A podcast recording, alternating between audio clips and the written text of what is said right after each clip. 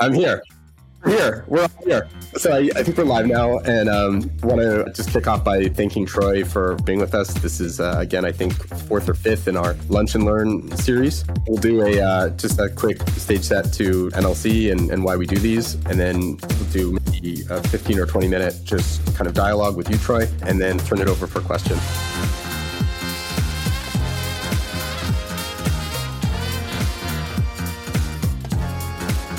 Next Level Communication, for context, we're a high stakes communication advisory. We serve primarily emerging market managers, both corporate managers and, and VC private equity fund managers, and help them communicate their message and build trust and influence with global stakeholders. We, being in the business of, of using communication to build trust and influence, we're really voraciously curious and have a huge appetite for learning about what are the tools and frameworks that exist out there and are currently under development for how do you build trust with different stakeholders. And so when we saw that uh, Guide had just published with a, a very kind of clean and clear message and new framework that you developed yourself for building trust in the in the candidate experience realm, we wanted to get you in here to join us for uh, one of our lunch and learns to help share some of your experience in developing these frameworks and and how you think about building trust and what the role of communication in kind of stakeholder influence in your industry is like. So I think uh, with that in mind, it might be helpful if you, uh, we also have, besides an interest in communication frameworks, we also have a deep love for elevator pitches. So maybe, uh, maybe we could just kick off with Troy. If you do an elevator pitch for yourself and, and for the company guide, uh, what do you guys do?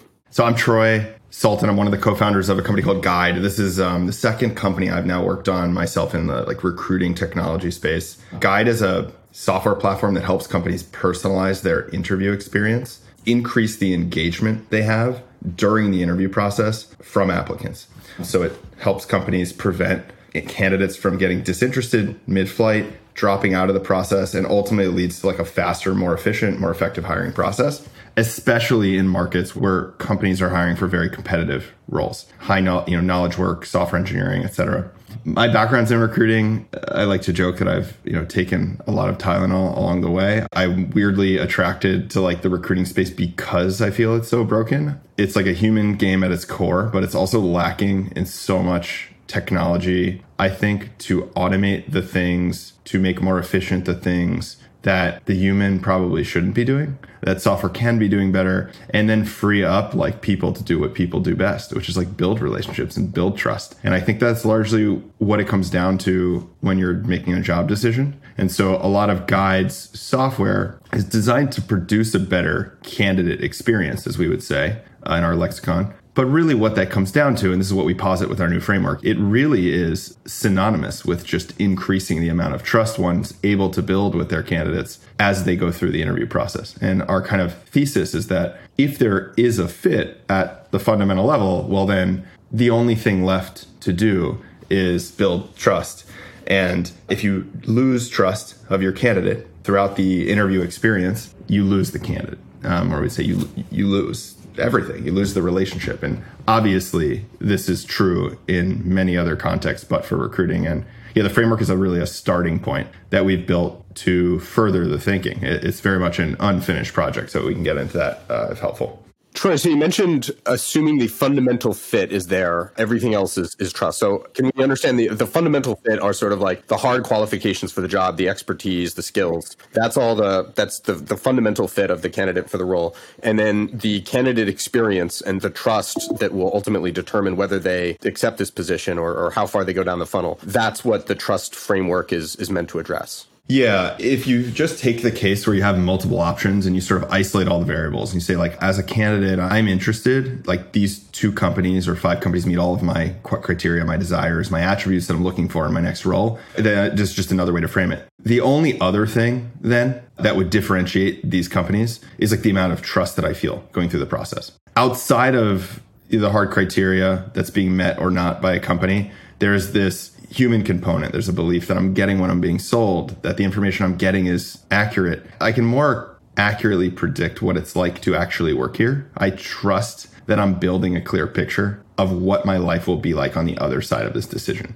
And obviously, that's a, quite a squishy human thing. And so it's not quite a science. And I think our framework is designed to put some language and some words around a line of questioning to sort of further towards the North Star versus like scientifically solve the problem. Our, our goal is to give folks like common language and a goalpost to move towards without necessarily the assumption there is some like perfect approach. So let's go right in there for the, how the trust framework does that. How do you take this squishy, personal, interpersonal, relationship driven kind of subjective experience and as you say start to put some language on it. Maybe not not an exact science, but taking a step in the scientific direction. You know, it's interesting as we were building this there's like there are the raw like facts or learnings you have in the experience as you're sort of going about this process. And then there's like the decisions you make that would increase the likelihood that this work you're building propagates into the world, right? So, so like the marketing stuff. And in this case, they're pretty close, but you want to build a real raw framework, but you also want it to get adopted because by and large, the more the framework gets adopted, the more successful it is, the, the better for the industry, et cetera. And so our framework is just a bunch of words. And the question is like, well, what do these words mean? And so we got into like, okay, we can come up with an acronym that's clever, that makes sense, that is like, it's sensical, but really, the question is like, how do you measure these things? So we kind of looked around and we felt like we had built a good picture of what are the what are the things we're measuring, if not this, or if people are trying to measure this, what's their approach? And like one big insight that we had was, okay, companies are trying to define like something like a, quality measure of experience from their point of view to the candidate. So they're looking at like quantitative metrics, how qu- how quick are people moving through the process, what are their drop off rates, et cetera. And our view is like, wait a second, like if this thing we're trying to measure is the candidate experience, well, they're the only one who can kind of rate their experience. So one big fundamental like thing we believed was like the only way to measure this is is from the candidate's point of view. They're the only ones who could provide the measure. It's it, it is a sort of guttural, emotional, human thing. So so our decision was okay. We're just going to survey the candidate on several dimensions that we believe lead to what a candidate would ultimately conclude is like a high trust environment or a high trust outcome. And really what we ultimately did, we've iterated on this over time, is we realized that there's there's varying levels of trust at various parts of the process. And then at the end, you have an outcome. and of course, there's anomalies where you have high trust and a bad outcome or low trust and a good outcome. And there's obviously going to be other factors that play there. But by and large, we came to the conclusion that the way that we oriented the ultimate five pillars of our framework, which I can get into, did correlate positively with a higher likelihood that a candidate where there was a fit would make it to the end of your process. And some of this was qualitative, I mean, we're a startup. You can't get perfect data. It's a very hard problem. And some of it was quantitative, some of it was qualitative. So we kind of married both of those to get like a confidence level. And then we shipped the framework with the mindset, hey, this is a hard problem. It's definitely not perfect science. Let's let's offer this to the community was our idea. And if it resonates and it's sort of helpful in current form, let's evolve it together. So let's open source it is like the word that we used in the way that you would open source a, know, piece of technology and hope the community like contributes. Like our belief was you know, if we're right about this, even like a little bit, like the community should be able to help us in total make it much better than we could with just a few people in a room over like a few years of time. Like, you know, this should hopefully morph into something more sophisticated and comprehensive over time. I definitely want to hear about that, the thinking behind open sourcing it versus, you know, I, I, think there's a devil's advocate argument that says, like, if this is going to be something that you invest in developing, this could be a differentiated secret sauce or um, proprietary IP. And so I'd like to hear about how that decision was made. But uh, first, I think maybe it would be helpful if you could just walk us through what are the five components of the trust framework and how did you decide that these were the five? In a lot of both qualitative conversations, looking at a lot of data that was peripheral to this core problem, like conversion rates through a funnel, feedback surveys that were filled out on sort of arbitrary questions of quality, like a CNPS survey, for example, and then also doing direct experiments with candidates on these dimensions and honing in. We came to what we defined as like five key traits that led to trust. And so the word trust is an acronym. Uh, T R U S T stands for transparency, reciprocity, unity, speed, and truthfulness. And we found that if a candidate believes that there's a sufficient amount of transparency um, being provided by the company throughout their process, they have access to information, there's an equal sense of give and take. This company's like investing in me as much as I'm investing in them. So this reciprocity. Unity is like a sense of fairness and equality. Like this is like it feels like a fair assessment. I'm, I'm getting a fair shot. Um, I can kind of see myself as one of one of these people. I can fit. I'm kind of included. Speed is really about pace. It's really about moving at the ideal pace from my point of view. Sometimes I want to move slower, and I'm feeling like you're being a little pushy. And sometimes I'm like, I want to move a lot faster, and I haven't heard back in like three weeks. So it's we do see a positive correlate to moving faster tends to have better outcomes for like our customers and people in the industry, but it's actually really about asking the candidate what their ideal pace is and trying to move at that pace. And then truthfulness is do I believe that the, the information I do have access to through whatever level of transparency I have, do I believe that it's accurate? Do I believe this is true? Do I feel like I'm getting spin on the story? Like, do I, again, trust the information? And if you add the score up on each of these dimensions, you get in total what we call a candidate trust score. And you can measure this at various points of the interview process and then look at a curve of where you gain trust and lose trust by just simply combining these five dimensions. So that's in an gist. And the way we measure this is we've created five key questions using what's called in the lexicon a longitudinal survey, which means we we basically survey the same cohort of people or the same candidate multiple times with the same questions over a period of time. And then we survey them with these five questions at various points in the interview process and one question per pillar. So the transparency question is pretty straightforward. Do you feel like this company has been sufficiently transparent? Again, it's it's all framed in your opinion, right? As a candidate, do I feel they've been sufficiently transparent based on whatever I would consider is sufficient? Kind of it's a very subjective survey on purpose. We're kind of trying to illuminate that if you feel as the company that you've been extremely transparent, but the candidate feels that you've been dodgy or vague, it doesn't matter. Your your trust score ought to be low because it's the candidate's experience, it's the cash value of everything that you're doing. And so this is kind of the inside out nudge that we want to like offer to the industry and really make that point home. So sorry, I I hope that might have answered your question. Absolutely. I want to just shoot out like, how did you decide that these were the five? If you imagine something like likability, like, do I like the people that I'm interviewing? That's another subjective aspect that would, you know, signal something about my willingness to work there. Is that somehow covered by one of these five or is it, is it not? And if not, for, for what reason? Yeah, sorry. This is the point that I didn't get to, and it's a great it's a great question, and it kind of connects with how I opened about this language game that we're kind of playing, and the desire to like market this thing versus like create some sort of objective measure. And for some of these, like transparency, that's been punching us in the face for years of building this business. Like we hear that, that we literally hear that word from candidates and companies alike. It's like one of the most, if you just measure like a conversation by like a word cloud conversation around what matters to the company, and then you have the same conversation with a candidate. Like the word transparency be one of the largest words in the cloud. It's the one that's most mentioned. So that one's like really easy. Okay, great. That's not a hard problem.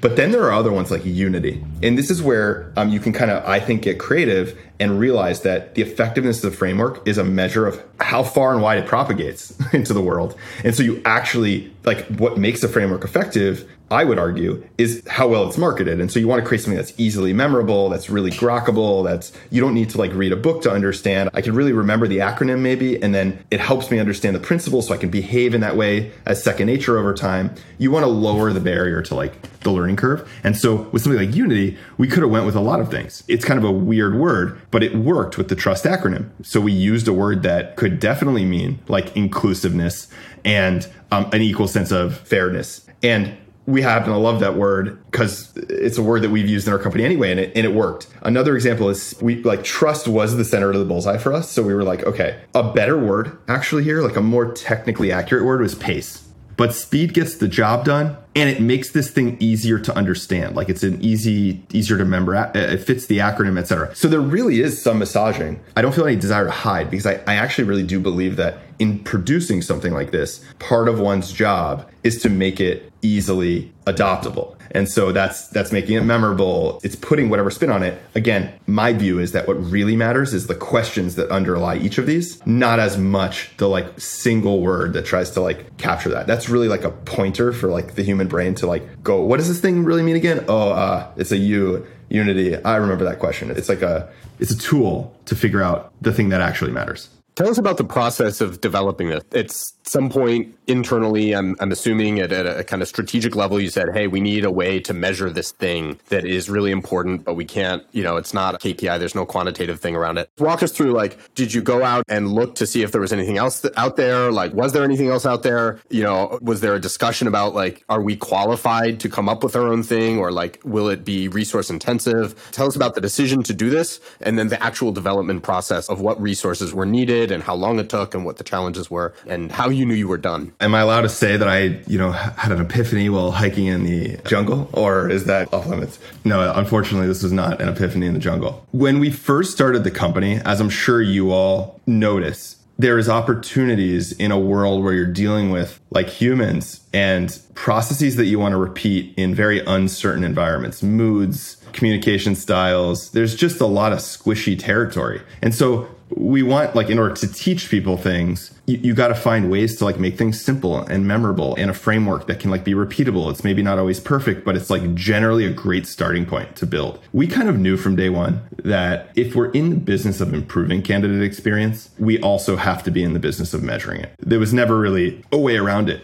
But initially we kind of viewed this as like we have to marry the problem in order to eventually like improve it or solve it. And that that meant adopting the metrics that other people use to to measure this. And we were actually like even more surprised than we thought we'd be at how ununified and unstandardized the measures the existing measures were for this. And as we went deeper you know over the years we actually realized that not only was there not a measure that everybody in the industry agreed on, like a canonical metric or something, there was not even consensus on the definition of the thing at all. So we realized, okay, this is like actually a deeper problem. Like we have to have an opinion about what is the candidate experience specifically and what isn't it so we started there and developed an opinion but i don't know that we are ever we feel we're done i think i think we took a stab really on early in our product and we built a survey that was basically a weekend experiment because we, we built this platform that people were using to improve candidate experience and we we wanted to test whether candidates would have any motivation to tell the company back how they were experiencing them. And it was just a random set of like five questions. It was basically like what's going really well, what's not, and what we can can we improve. And there was some like options. It was almost we made it easy and fun, almost like an Uber rating. Had nothing to do with the trust framework. And this like ended up being not only one of our more popular modules, but it also like lasted our product for years. We just never really went back to it. It kind of ticked the box. It helped our customers understand. We built them a dashboard for it, et cetera. And when we started developing our like thesis around the trust framework, which had just kind of been one of those things you, are thinking about from day one. You know, you need to like build, there's opportunity to improve the way we think about defining this thing and measuring it because that's the business we're in. And if we can't like further the thinking here, like we probably don't have a ton of credibility, like, or, or reason or, or, or approach really. And so what's funny is when we started to get the like questions around like, do we even have the authority to do this? The imposter syndrome, the, the skepticism, we said, wait a second, we like made a survey up in like a weekend two years ago. And it's been, it's like one of the most popular features, most useful features in our product. And this we've actually put a lot of thought into and we we did want to get our like wits about us before we just did it hastily and so we had the luxury of a lot of eyeballs on our product and so we ran some experiments it included a few months of iterating through the actual trust framework questions, the way we framed them, and what those five pillars were, like before we cared about like fitting it into a neat, like marketable framework. And so we got thousands of data points from actual candidates who filled out these actual surveys in their guide as they were actually interviewing with our customers. We kind of snuck our own survey in behind the feedback survey that our customers gave them saying, Oh, hey, we're Guide. We're the ones that build the software that you're in. Do you mind answering a few questions for us that we won't share with the company that you're interviewing with? And so of course that was like a nice luxury to have and it gave us a lot more confidence because we had like a data set of several thousand that we can look at so that said even to the day that we published it and to now after which is, is just like been a couple weeks and we cite this in the in the piece that we wrote like this is not a finished product. This is a very raw crude early product that we have confidence in based on what we've seen but our data set is very small. Our context is really small. We're a really small startup. We work with mostly only tech companies. Like this may be totally wrong. Please help us improve it. I hope that in a couple years like this gets challenged adopted improved on hardened. And I would be surprised. I, I, would say we were really onto something real if it doesn't. Like I, I just don't think that it's plausible that we nail it on the first run. And so it goes back to the open source ethos. Like the way that we thought we can build something really that matters over a few years period is by involving like the community and involving way more brains than we have to put on the problem. I think you've answered kind of the question about the trade-off with proprietary IP or the open source approach. I mean, I don't I don't know if you have anything more that you want to say about that, but it, it seems like you made a gut call, maybe both philosophically and tactically, that this will be most impactful and will ultimately reach its most useful form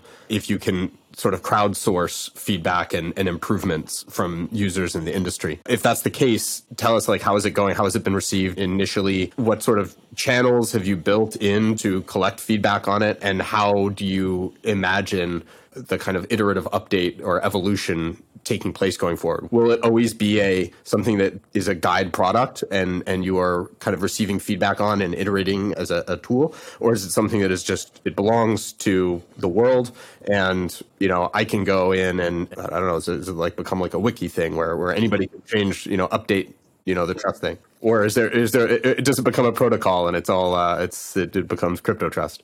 So I will add one thing around the decision. I think it's like the unspoken thing to like open source it. There are business incentives, obviously, and they matter. And so I think a key part of our decision and probably anyone's decision is like, what do you sell as a business? And what's most core to the IP? Like, what is your IP, if not this framework? And so our view was really driven by yes all the things you said but it was also largely driven by the fact that we don't view ourselves as a business that sells surveys or measurement tools we sell a platform that is a tool for improvement and in order to show the customer how much we do improve feedback and surveys or a measure is a necessary component for them to understand the return they're getting on their time and spend. But that's not the core product for us, if you will. It, it, it is certainly very central to our business and our product, but it's actually just, we're not in the game. We don't see ourselves in the game of like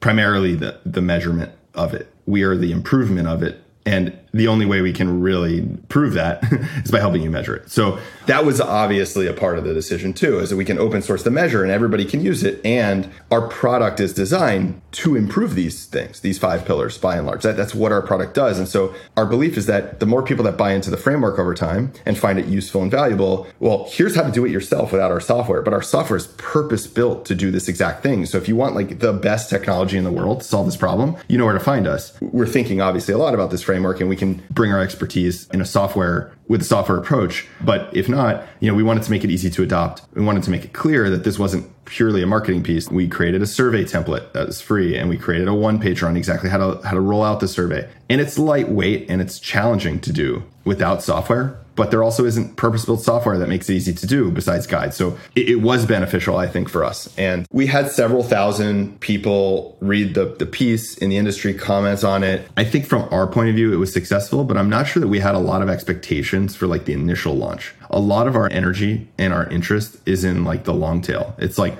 when we're launching a framework, like it isn't really easy to implement this right now. You do need to wire together some other tools or buy guide. And we didn't want that to be true, but we also didn't want to wait another year until we had like a free version of our software that you can really easily adopt and all this other stuff in order to like start measuring your candidate experience and improving on it. So we were like, just like a product, we want to get this out early, want to get this out often. And we're probably wrong on a lot of things. So we rather figure that out now and let it improve our products and process and framework versus like waiting till it's fully polished. I think that's hard. I think the hardest piece wasn't feeling comfortable shipping the framework to the public. It was actually articulating it in a way because we kind of always had this framework you know i've been in the industry for 10 years there's always these principles at play whatever you call them and you kind of know you know you know what you know at least know what hypotheses to go test with the data right? Like those are coming from some intuition and i would say you got to write it down. And when you start to write it down you realize your thinking isn't as clear as you thought it was. And so for me articulating in a way that somebody else could understand it was like actually the bulk of the work. I'm not even sure how effective it was in the end but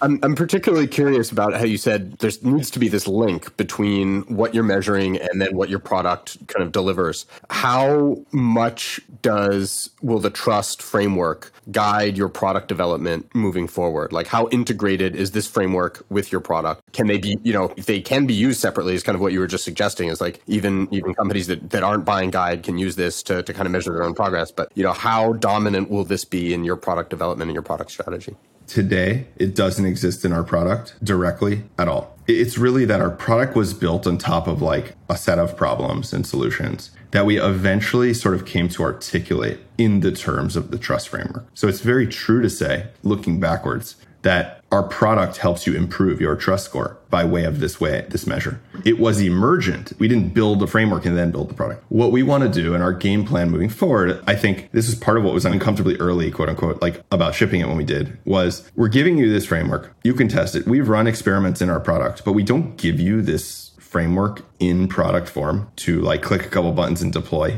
in our product yet at all. And we will probably in the next, you know, handful of months and we'll prioritize it along with a lot of other things that our customers want. And so it's a high priority, but not the first. And so, as I mentioned, like our game is really improving the experience. And so today, the way this shows up is we have data in the random samples that we take on the trust surveys across our full global. Our customers buy us by guide and then deliver our software to their candidates. So for every one customer we get, we, we reach a lot of candidates. And so we can run samples and collect data. And then that helps us further understand whether our product with the customer as a conduit is like delivering on these principles. However, hiring, like training somebody to do something and they have to go do it on their own, like there's a lot that's not in our control. Like our customers' interview process or how they show up during the interview or uh, their attitude, it's out of our software's control. And so the candidate experience might be really bad if our software and products are doing a really good job. So we, we just have to take all that into account and equip the customer to use this in a way that benefits them. And we, over time, I think one of the benefits of having a canonical system, a, a, widely adopted, single, unified like standard, is that you can benchmark. And so over time, we hope to not only like roll this out into the product, but enable some access to industry benchmarks. Because one of the most popular questions that we get that we can't give answers to is like, you know, how do we compare to another company, you know, on these dimensions or on candidate experience vaguely? So we want to quantify it, like define it, we want to quantify it, and then we want to offer you some insights into how you stack up.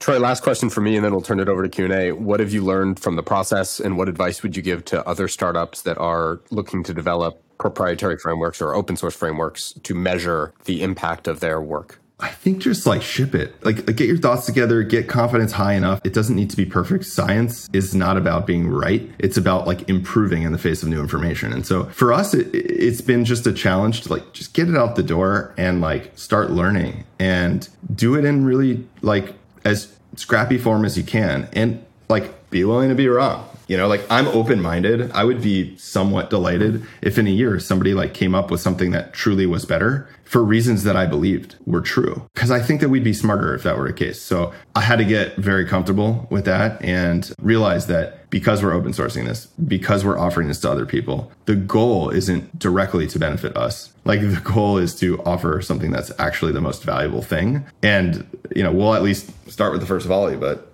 like who knows if, if we'll own the ball at the end of the game you know? So get it out there. You don't need to be like a perfectly replicable science i would say. I don't think so. Not in a such a human squishy game. Like eh, you can always find counterfactuals. Like for our framework like i know for sure you we can find anomalies. We find them in the data. Like you can show me a candidate that has low trust and still joins and and i can show you the factors that probably led to that. But on average you'll see a correlation between higher trust and higher win rates.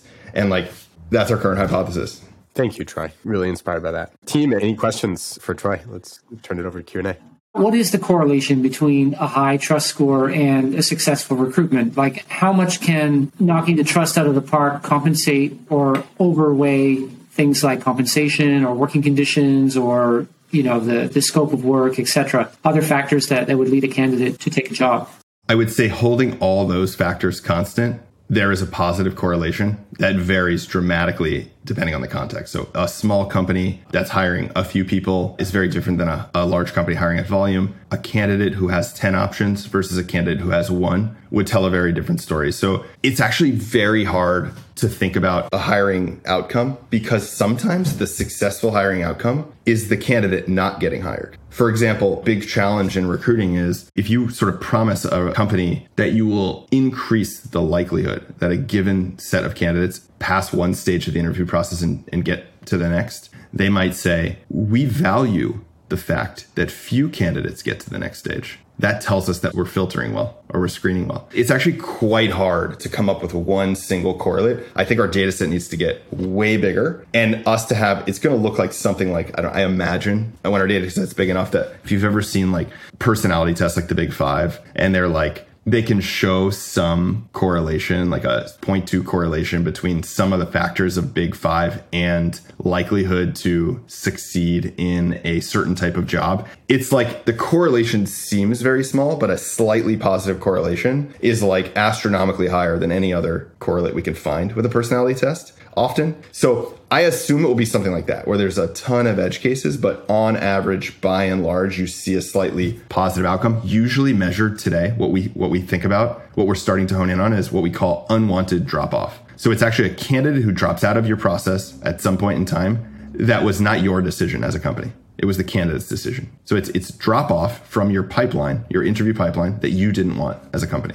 And so that's a very specific success metric where you can at least isolate all these other variables and say, okay, candidate ghosted us, or the candidate we said we wanted to move them to the next stage, and they said no thanks, or we gave them an offer and they declined it in your experience working in this industry, have there been better ideas for interview replacement? Is, is there something better than an interview to evaluate a potential candidate? I don't know of one, but I know of a lot of like tactical things one can use while interviewing that might produce more or less signal but it's this is like a holy grail question you know? It's so hard in fact that you could hire somebody as we all know and they could knock it out of the park for the first six months on the job and then the next six months on the job they're not anymore. And so there's so many changing variables over time. It's just a really it's just it may not be that there's a perfect solution but I would say getting as close as you can to real life work sampling is probably a good direction, even if you can break that up into small, incomplete pieces. So this is hard depending on the role. If you're like assessing for something like leadership, for example, and a lot of it is like strategy, it may not be as easy to get a direct work sample, but we know in cases, and we've done this ourselves quite a bit, when the candidate doesn't already have a full time job, persuading them to work with us for a couple weeks paid as the interview is something that we've done in it for engineering roles. Something else that has been more universally effective for us is writing. And so we actually have moved the majority of our entire interview process to asynchronous writing. And the majority of our interviews, they don't happen in Zoom like this. They happen in a Google Doc. And it's been one of the most helpful shifts that we've made as a company. And we're in love. Like it's not a thing we plan to do away with anytime soon. So it kind of tells you like, what is writing asynchronously, you know, something that's helpful? I think it's because of the point you posed, which is this is how we work. We're a fully global remote company as well. And so much of our conversations, decisions, interactions are happening with written words. They're happening in Slack. They're happening in documents. We're going back and forth on a Slack thread or a comment chain as much as we are, if not more, than we are hopping on a Zoom or an audio chat. It's actually a combination of all these things. So our interview process is designed to mirror the ways in which we work. So you start at the very beginning of the interview process. We do a quick Zoom. It's like the sort of early meet and greet. We assess a few things. Then we move to writing. The next several stages are in writing only. And then at the end, we bring you back into like a presentation style meeting with a team in a call like this. And uh, mind you, in between, you're talking to us in a Slack channel or you're in guide. We now have comms features in guide that, that serves to replace Slack, but nonetheless, that's where our work happens. And so we can get signals like, for example, like what are response times like? Like you're in another time zone, maybe we're in like what is it actually like to work together? Mean, this is exactly what it's going to be like next week after we hire you. And for you too, I think that's key too. It's for the candidates to understand how we work because we're probably not going to change how we work when one person comes in and it doesn't love it, at least not every time. So they ought to find value, I would say, in that too. It, we've had candidates, for example, interview this way and they're just like, screw this. I want to be on calls. Can we jump on a call? Can we? And we're just like, we don't love jumping on calls. this is not how we operate. Like we're down to jump on a call, but I need an agenda. I need a hard stop. And like we have a culture that goes to call as like the plan C. And that's not everybody's cup of tea. So it's all just a hack though to get closer to what exactly what you said. How do we simulate the actual work environment? How do you feel about employer branding and how does that fit with the trust framework and also um, balancing employer branding versus the recruitment process? I think the concept of employer brand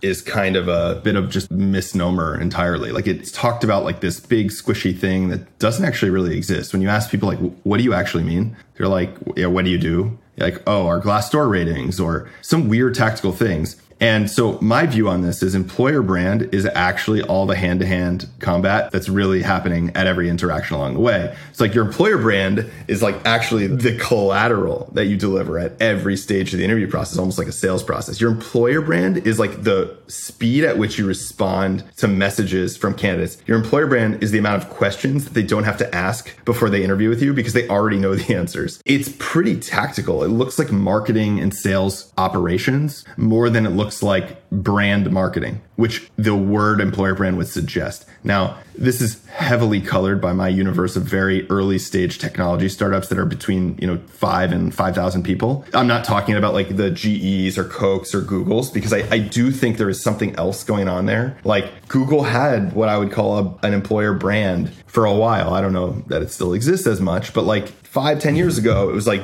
you knew if you can get your dream job. You know, there was a movie made about working at Google. Like they had all this. That sort of they did create some sort of brand magic there, but I just think it's more often than not the tactical stuff. It's like is like do startups that grow, or does like your company, like as a small company that's like doing something important but doesn't have ten thousand employees, like do you have a brand? Not in maybe a traditional sense, but in a very relational sense. Like everybody that interacts with you thinks some way about you. Those interactions are what matters. I do wonder in remote world something I think about along these lines. Like I think the short answer is I don't have a strong lean either way. I think trust is just important if you're working with humans. And it, it doesn't matter. Like trust is one of those things where if I don't trust the people I work with, I'm a flight risk whether I'm working in the office or not. Like, you know, if I have other options, I should say.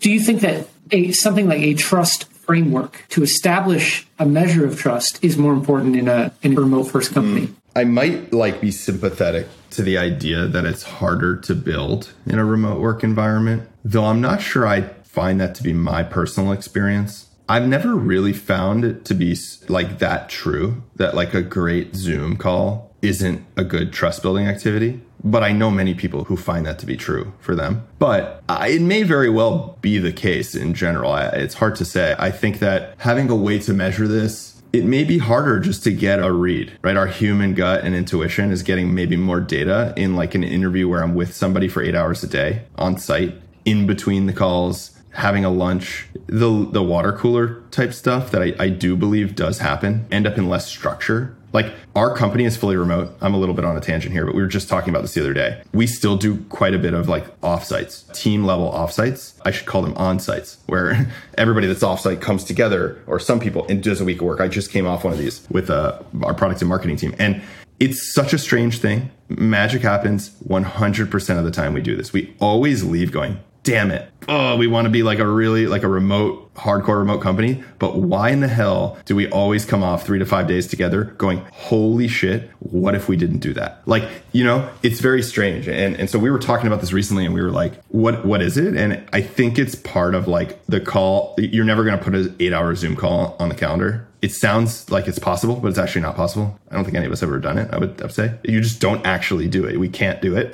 so there's something about being with somebody in the same room for eight hours where there's stuff that happens that can't happen in an hour and a half. There's there's weird non-agenda time, and there's like there's a silly ten minutes where we just need a breather, and we're like being silly in the in the room, or like going to we need to eat a meal so we're to do that together because like it's got to happen at some point. point and like i would normally kill my zoom while i do that you know i think that stuff does matter so i don't know i think that the answer would probably be yes if i have more of a like wide ranging experience but it's hard to say in my like little universe Troy, I realize we're at the hour. I want to respect your time. Thank you so much for spending this with us and leaving us on a particularly inspired note that we really need to do an on-site. We've been every year one priority. We haven't we haven't met most of each other.